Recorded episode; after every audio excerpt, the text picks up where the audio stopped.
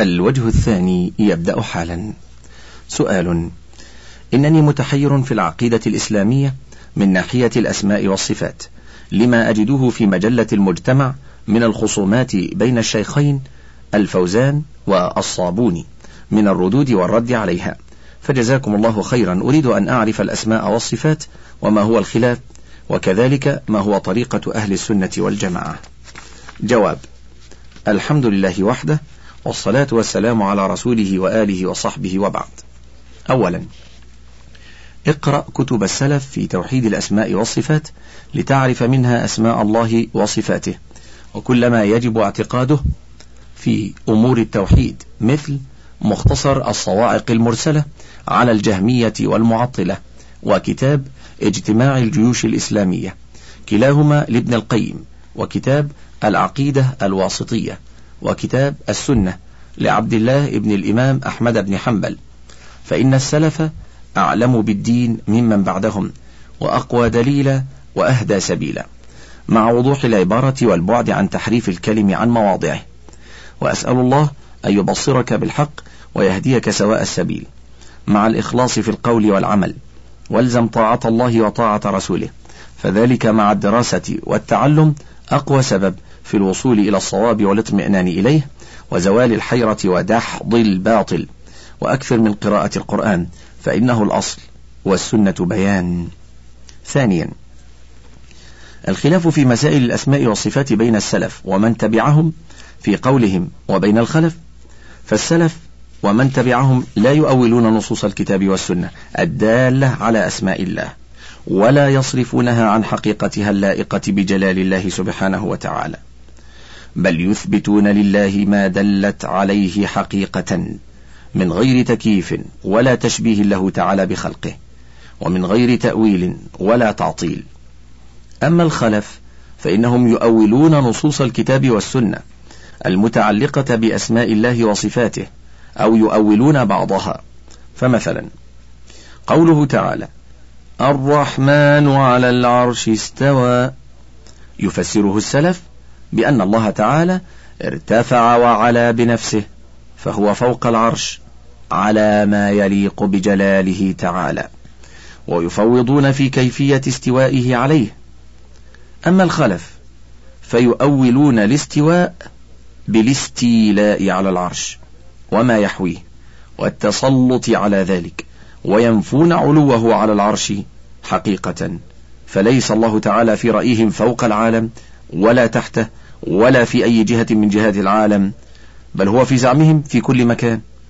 تعالى الله عن ذلك علوا كبيرا. وكذلك قوله تعالى بل يداه مبسوطتان. يثبت بها السلف أن لله يدين حقيقة على ما يليق به ويثبتون كمال الكرم والسخاء من الخبر عنهما بأنهما مبسوطتان. ويقول الخلف إن المراد بهما الكرم والسخاء والإنعام والإعطاء فليس لله في زعمهم يدان. ولا شك أن الحق مع السلف ومن تبعهم في إثبات معاني النصوص حقيقة من غير تكييف ولا تمثيل له بخلقه ولا تأويل ولا تعطيل. لأن الأصل الحقيقة ولا دليل على العدول عنها فكان السلف بذلك أسعد بالدليل. وبالله التوفيق وصلى الله على نبينا محمد وآله وصحبه وسلم. سؤال ما حكم التأويل حسب هوى النفس؟ جواب الحمد لله وحده والصلاة والسلام على رسوله وآله وصحبه وبعد. حرام وقد يكون كفرا وقد يكون معصية. وبالله التوفيق وصلى الله على نبينا محمد وآله وصحبه وسلم. الإيمان. سؤال ما الذي يجب على المسلم عمله من العقيدة حتى يكون مسلما حقا؟ جواب الحمد لله وحده والصلاة والسلام على رسوله وآله وصحبه وبعد. المسلمون يتفاوتون في مقدرتهم العقلية وفي فراغهم ومشاغلهم الحيوية وفي تيسر طرق التعلم وصعوبتها. فيجب على مسلم ما لا يجب على الآخر وأقل ما يجب من ذلك على كل مكلف الإيمان بالله وملائكته وكتبه ورسله واليوم الآخر والإيمان بالقدر خيره وشره حلوة ومره.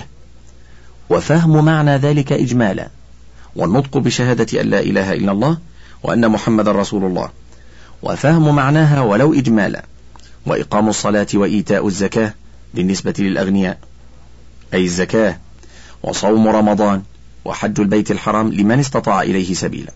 ثم معرفة حكم ما يبتلى به من النوازل. ليقدم على ما يجوز منها ويجتنب ما لا يجوز منها مع الحذر من كل ما حرم الله على عباده. وأكثر من تلاوة القرآن الكريم مع قراءة بعض الكتب السلفية. شرح الطحاوية لابن أبي العز زاد المعاد لابن القيم ونحوها لتزداد علما في ذلك. وبالله التوفيق وصلى الله على نبينا محمد وآله وصحبه وسلم. سؤال قضية الألوهية وما يعنى بشهادة لا إله إلا الله. فالمطلع على كتب بعض الأئمة من سلفنا الصالح مثل كتاب فتح المجيد شرح كتاب التوحيد مجموعة التوحيد لشيخ الإسلام محمد بن عبد الوهاب وشيخ الإسلام أحمد بن عبد الحليم ابن تيمية ومعارج القبول في شرح سلم الوصول إلى علم الأصول للشيخ حافظ حكمي وغيرهم يجد الآتي. أولا في فتح المجيد قال الشيخ رحمه الله في معنى لا إله إلا الله نقلا عن شيخ الإسلام محمد بن عبد الوهاب رحمه الله أنه لم يجعل التلفظ بها وحده كافية بل لابد من العلم بل لابد من التلفظ والعمل والعلم ولم يجعل ذلك كافيا. بل لابد من الكفر بما يعبد من دون الله. وذلك عند شرحه لحديث مسلم رحمه الله من قال لا إله إلا الله وكفر بما يعبد من دون الله حرم ماله ودمه. رواه مسلم. وذلك في الحين الذي نجد في كتاب أولاه لا قضاه. أن الرجل يركز على مفهوم الشهادة باللفظ دون ما ذكره شيخ الإسلام. عزيزي المستمع كتاب ولاه لا قضاه لا يشتهر كثيرا. ربما عندي أنا كقارئ والذي أعلمه أن الكتاب المشهور عنوانه دعاه لا قضاه. وقد كتبه أحد المنتسبين لجماعة كبيرة تعمل على الساحة تسمي نفسها بجماعة الإخوان المسلمين. نقول وذلك في الحين الذي نجد في كتاب ولاه لا قضاة أن الرجل يركز على مفهوم الشهادة باللفظ دون ما ذكره شيخ الإسلام رحمه الله تعالى وغيره. وكذا المطلع على أقوال سلفنا الصالح من أن الإيمان قول وعمل. يحتار عندما يجد في أقوال معاصرين أنه القول دون العمل. وعندما قال السلف في عناصر الإيمان الثلاثة قول باللسان وعمل بالأركان وتصديق بالجنان يجد في ذلك أيضا حيرة أفتونا في الحق من هذا؟ بعدما علمتم ما سقناه. الحمد لله وحده والصلاة والسلام على رسوله وآله وصحبه وبعد. جواب الصواب في ذلك قول أهل السنة والجماعة إن الإيمان قول باللسان وعمل بالأركان وتصديق بالجنان. ولا يكتفى في ذلك بالنطق باللسان إلا في إجراء أحكام الدنيا. من تغسيله إذا مات وتكفينه ودفنه في مقابر المسلمين ونحو ذلك من أحكام الدنيا إذا لم يعلم منه ما يقتضي كفره. وأما شهادة أن لا إله إلا الله فمعناها لا معبود حقا إلا الله. ولا يكفي لا معبود حق إلا الله. وقد سمعناها كثيرا لا معبود بحق إلا الله. ولا يكفي مجرد القول بل لا بد من الإيمان بالمعنى والعمل بالمقتضى.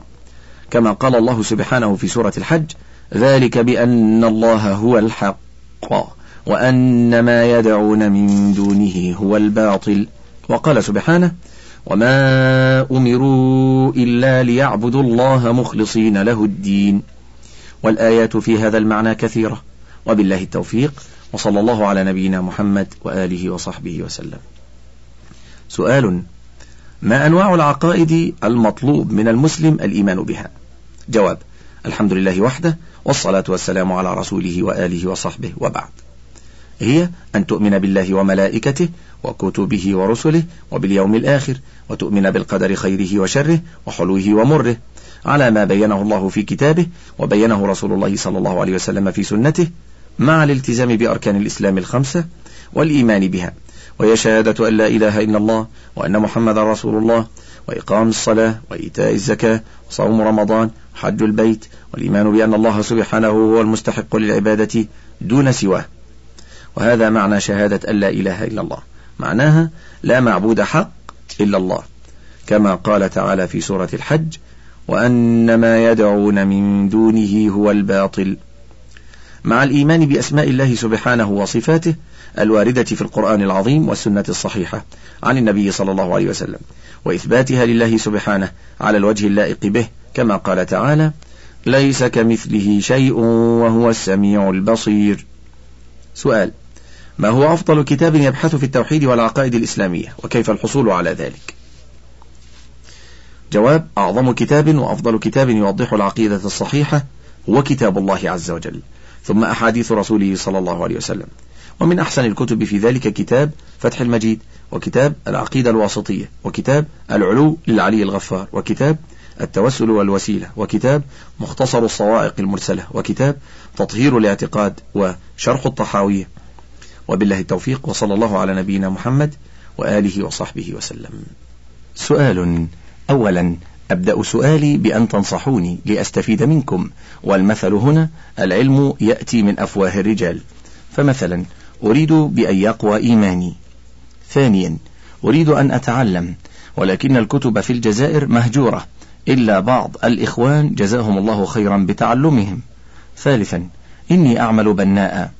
والناس الذي الذين في العمل ليس لهم عقيدة وكلامهم سخيف وليس كلامهم إلا في الفاحشة. رابعا أنا أمشي مع أخ ولكن عقيدته فاسدة وليس كلامه إلا في إخواننا المؤمنين الصالحين وأنا مهلك منه وأرجو أن تعطوني دواء لهذا الداء. جواب الحمد لله وحده والصلاة والسلام على رسوله وآله وصحبه وبعد. أولا ننصحك أن تقرأ القرآن كثيرا وتكثر من الاستماع لتلاوته وتتدبر معاني ما تقرأ وما تسمع منه بقدر استطاعتك. وما أشكل عليك فهمه فاسأل عنه أهل العلم ببلدك أو مكاتبة غيرهم من أهل العلم من علماء السنة. وننصحك أيضا بالإكثار من ذكر الله بما ورد في الأذكار في الأحاديث الصحيحة مثل لا إله إلا الله ومثل سبحان الله والحمد لله ولا إله إلا الله والله أكبر ونحو ذلك. وأرجع في ذلك إلى كتاب الكلم الطيب. لابن تيمية وكتاب الوابل الصيب لابن القيم وكتاب رياض الصالحين وكتاب الأذكار النووية للنووي وأمثالها. فإن ذكر الله يزداد به الإيمان وتطمئن به القلوب. قال الله تعالى ألا بذكر الله تطمئن القلوب؟ وحافظ على الصلاة والصيام وسائر أركان الإسلام مع رجاء رحمة الله والتوكل عليه في كل أمورك. قال تعالى إنما المؤمنون الذين إذا ذكر الله وجلت قلوبهم وإذا تليت عليهم آياته زادتهم إيمانا وعلى ربهم يتوكلون.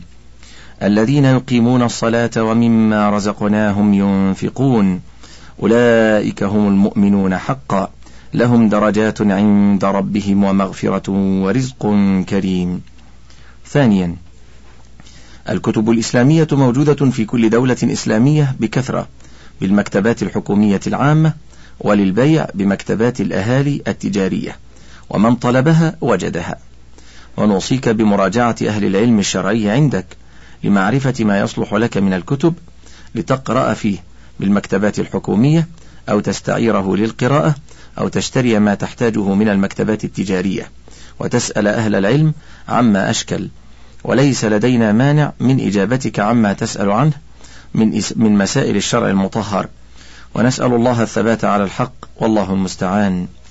ثالثا ورابعا عليك بمصاحبة الأخيار وبمجالسة الصالحين لتستفيد منهم علما وخلقا ويكونوا عونا لك على الطاعة وإياك وقرناء السوء ومجالسة الأشرار. خشية أن يؤثروا عليك في أخلاقك أو يفتروا همتك ويضعفوا عزيمتك في أداء شعائر دينك والقيام بواجب أسرتك أو يسيئوا سمعتك. قد نصح النبي صلى الله عليه وسلم أمته بمجالسة الأخيار وحذرهم من مجالسة الأشرار وضرب المثل الكريم في ذلك فقال مثل الجليس الصالح والجليس السوء كمثل صاحب المسك وكير الحداد لا يعدمك من صاحب المسك إما أن تشتري منه أو يحذيك أو تجد ريحا طيبة. وكير الحداد يحرق ثيابك أو تجد منه ريحا خبيثة. رواه البخاري عن أبي موسى رضي الله عنه. وبالله التوفيق وصلى الله على نبينا محمد وآله وصحبه وسلم. سؤال الإيمان يزيد وينقص. فإذا كنت ممن نقص إيمانه وقسى قلبه فكيف لك بزيادة إيمانك وليونة قلبك وخشوع جوارحك في وسط صراع الدنيا ومغرياتها في هذا الزمان؟ فضيلة الشيخ أرجو من سيادتكم الإفادة بالتفصيل. وجزاك الله عنا خير الجزاء. جواب الحمد لله وحده والصلاة والسلام على رسوله وآله وصحبه. وبعد حقا الإيمان يزيد بطاعة الله وينقص بمعصيته فحافظ على ما أوجب الله من أداء الصلوات في وقتها جماعة في المسجد وأداء الزكاة طيبة بها نفسك طهرة لك من الذنوب ورحمة بالفقراء والمساكين. وجالس أهل الخير والصلاح ليكونوا عونا لك على تطبيق الشريعة وليرشدوك إلى ما فيه السعادة في الدنيا والآخرة. وجانب أهل البدع والمعاصي لئلا يفتنوك ويضعفوا عزيمة الخير فيك. وأكثر من فعل نوافل الخير والجأ إلى الله واسأله التوفيق. إنك إن فعلت ذلك زادك الله إيمانا وأدركت ما فاتك من المعروف. وزادك الله إحسانا واستقامة على جادة الإسلام. وبالله التوفيق وصلى الله على نبينا محمد وآله وصحبه وسلم. سؤال كنت في المرحلة الثانوية قابضا على ديني بشدة ولكن الآن أشعر بنقصان في إيماني منذ دخول الجامعة فأرجو منكم النصيحة والعون في أمر هذا. هل يمكن أن تبعثوا لي شريطا في العقيدة وخاصة في الكفر والنفاق؟ جواب. الحمد لله وحده والصلاة والسلام على رسوله وآله وصحبه. وبعد. عليك بتلاوة القرآن وتدبره والعمل بما فيه وقراءة ما يوضحه من سنة رسول الله صلى الله عليه وسلم والرجوع إلى كلام أهل العلم الموثوقين في العقيدة والفقه. وعليك بالإكثار من الأعمال الصالحة ومجالسة أهل الخير والبعد عن الشر وأهله. وأدفع عنك وساوس الشيطان بكثرة ذكر الله والاستغفار وحاسب نفسك فيما مضى منك فإن كنت مسيئا فتب إلى الله واستغفره وأقلع من الذنوب واندم على فعلك واعزم على عدم العودة إلى مثل ذلك. وبالله التوفيق وصلى الله على نبينا محمد وآله وصحبه وسلم. أحاديث الأنبياء. سؤال هل الإنسان في حاجة إلى الرسل ما دام أن الله أكرمه بالعقل والفطرة ولماذا يكون الرسل من البشر؟ جواب الحمد لله وحده والصلاة والسلام على رسول الله وآله وصحبه وبعد. بل في أشد الضرورة إليهم لأن عقول الناس مختلفة أعظم الاختلاف. ولا تستطيع أن تستقل بمعرفة ما يرضي الله سبحانه أو يسخطه من الأقوال والأعمال والعقائد. ومن أجل ذلك أرسل الله رسله من نوح عليه الصلاة والسلام إلى أن ختموا بنبينا محمد صلى الله عليه وسلم الذي بعثه الله بدين شامل باق كامل عام للبشرية إلى أن يرث الله الأرض ومن عليها وهو خير الوارثين. وننصحك بالإكثار من قراءة القرآن والتأمل فيه وخاصة قصص الأنبياء فيه وماذا واجهوا به أممهم من أمور الرسالة وأغراضها المذكورين في مثل قول الله سبحانه وتعالى. وما أرسلنا من قبلك من رسول إلا نوحي إليه أنه لا إله إلا أنا فاعبدون. أما إرسالهم من البشر فلأن ذلك أكمل في إقامة الحجة لكونهم من جنسهم يستطيعون التفاهم معهم وسؤالهم عما يهمهم ويتمكنون من فهم كلامهم. لقول الله عز وجل وما منع الناس أن يؤمنوا إذ جاءهم الهدى إلا أن قالوا أبعث الله بشرا رسولا قل لو كان في الأرض ملائكة يمشون مطمئنين لنزلنا عليهم لنزلنا عليهم من السماء ملكا رسولا وقال تعالى وما أرسلنا من رسول إلا بلسان قومه ليبين لهم الآية وبالله التوفيق وصلى الله على نبينا محمد وآله وصحبه وسلم. سؤال ما الحكمة في جعل الأنبياء والرسل على فترات متقطعة؟ ولماذا لم يجعلهم في فترة واحدة؟ جواب الحمد لله وحده والصلاة والسلام على رسوله وآله وصحبه وبعد. الله تعالى حكيم ومن حكمته أن جعل أنبياءه ورسله على فترات يختارهم ويبعثهم كلما دعت حاجة البشر إليهم ليهدوهم إذا ضلوا ولينقذوهم مما انتشر فيهم من الشرك والفساد. وقد يجتمع أنبياء ورسل في فترة واحدة كداود وسليمان وكإبراهيم ولوط وموسى وهارون. سؤال ما هو آخر نبي؟ ورسول كان قبل آخر رسول وهو نبينا محمد صلى الله عليه وسلم. جواب هو عيسى بن مريم عليه الصلاة والسلام لما ثبت عنه صلى الله عليه وسلم أنه قال أنا أولى الناس بابن مريم لأنه ليس بيني وبينه نبي. وبالله التوفيق وصلى الله على نبينا محمد وآله وصحبه وسلم. سؤال أستفسر عن التفريق بين رسل الله وأيهم أفضل مكانة؟ جواب الحمد لله وحده والصلاة والسلام على رسوله وآله وصحبه وبعد. يجب الإيمان برسالة كل من ثبتت رسالته بالقرآن أو السنة الصحيحة. فمن آمن ببعضهم وكفر ببعض فقد كفر. لقوله تعالى آمن الرسول بما أنزل إليه من ربه والمؤمنون. كل آمن بالله وملائكته وكتبه ورسله. لا نفرق بين أحد من رسله. سورة البقرة. وقوله تعالى إن الذين يكفرون بالله ورسله ويريدون أن يفرقوا بين الله ورسله ويقولون نؤمن ببعض ونكفر ببعض ويريدون أن يتخذوا بين ذلك سبيلا. أولئك هم الكافرون حقا وأعتدنا للكافرين عذابا مهينا.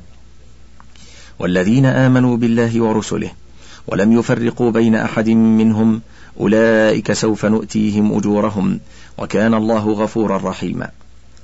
وأما الفرق بين الرسل في المكانة والمنزلة والتفاوت بينهم في الفضل والدرجة فهذا صحيح ورد به النص الشرعي. قال الله تعالى تلك الرسل فضلنا بعضهم على بعض منهم من كلم الله ورفع بعضهم درجات وأفضلهم أولو العزم وهم نوح وإبراهيم وموسى وعيسى ومحمد عليهم الصلاة والسلام وأفضل هؤلاء الخمسة الخليلان إبراهيم ومحمد لاختصاصهما بالخلة وهي كمال المحبة عليهم الصلاة والسلام. وأفضل الرسل على الإطلاق خاتم النبيين محمد عليهم الصلاة والسلام. لحديث أنا سيد ولد آدم يوم القيامة وأول من ينشق عنه القبر وأول شافع وأول مشفع. رواه مسلم في صحيحه وأبو داود في سننه. وحديث أنا قائد المرسلين ولا فخر وأنا خاتم النبيين ولا فخر. الحديث رواه الدارمي في سننه وحديث أنا أكثر الأنبياء تبعا يوم القيامة وأنا أول من يقرع باب الجنة. رواه مسلم في صحيحه. وأحاديث اختصاصه بالشفاعة العظمى وإقدامه عليها بعد بعد اعتذار الأنبياء عنها وإنقاذ الناس من هول الموقف بشفاعته لهم.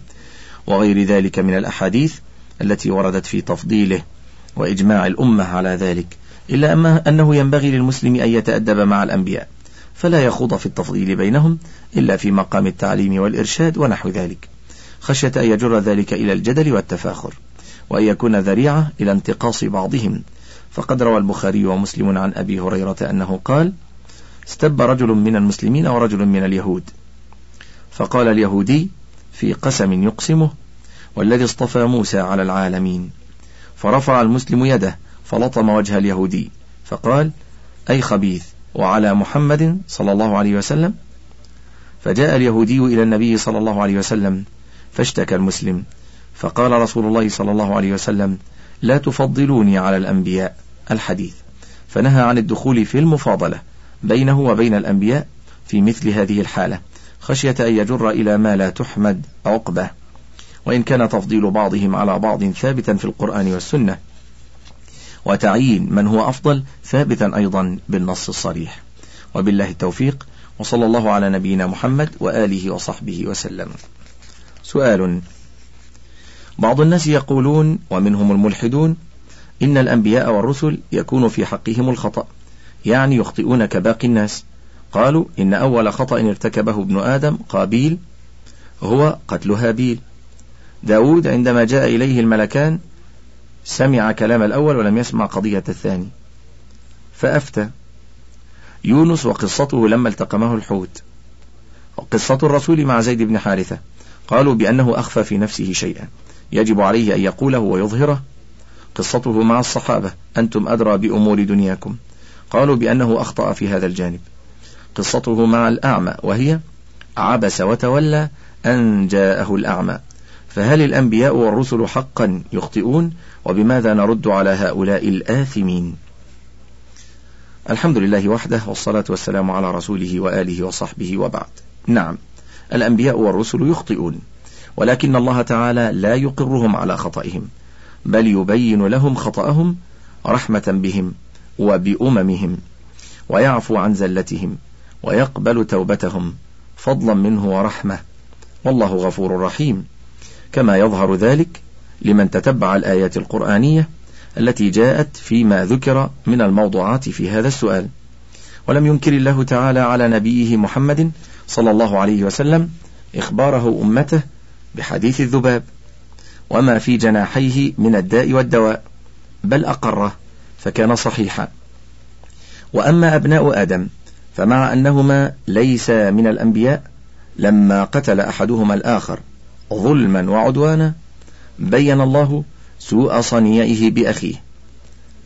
وبين نبينا محمد صلى الله عليه وسلم أنه ما من نفس تقتل ظلما إلا كان على ابن آدم الأول كفل من دمها لأنه أول من سن القتل. وبالله التوفيق وصلى الله على نبينا محمد وآله وصحبه وسلم. سؤال كم عدد الأنبياء والرسل عليهم الصلاة والسلام؟ جواب لا يعلم عددهم إلا الله لقوله تعالى ولقد أرسلنا رسلا من قبلك منهم من قصصنا عليك ومنهم من لم نقصص عليك. والمعروف منهم من ذكروا في القرآن أو صحت بخبره السنة. وبالله التوفيق وصلى الله على نبينا محمد وآله وصحبه وسلم. انتهى الشريط الرابع والثلاثون من فتاوى اللجنة الدائمة للبحوث العلمية والإفتاء من جمع وترتيب الشيخ أحمد بن عبد الرزاق الدويش. العقيدة وله بقية على الشريط الخامس والثلاثين إن شاء الله.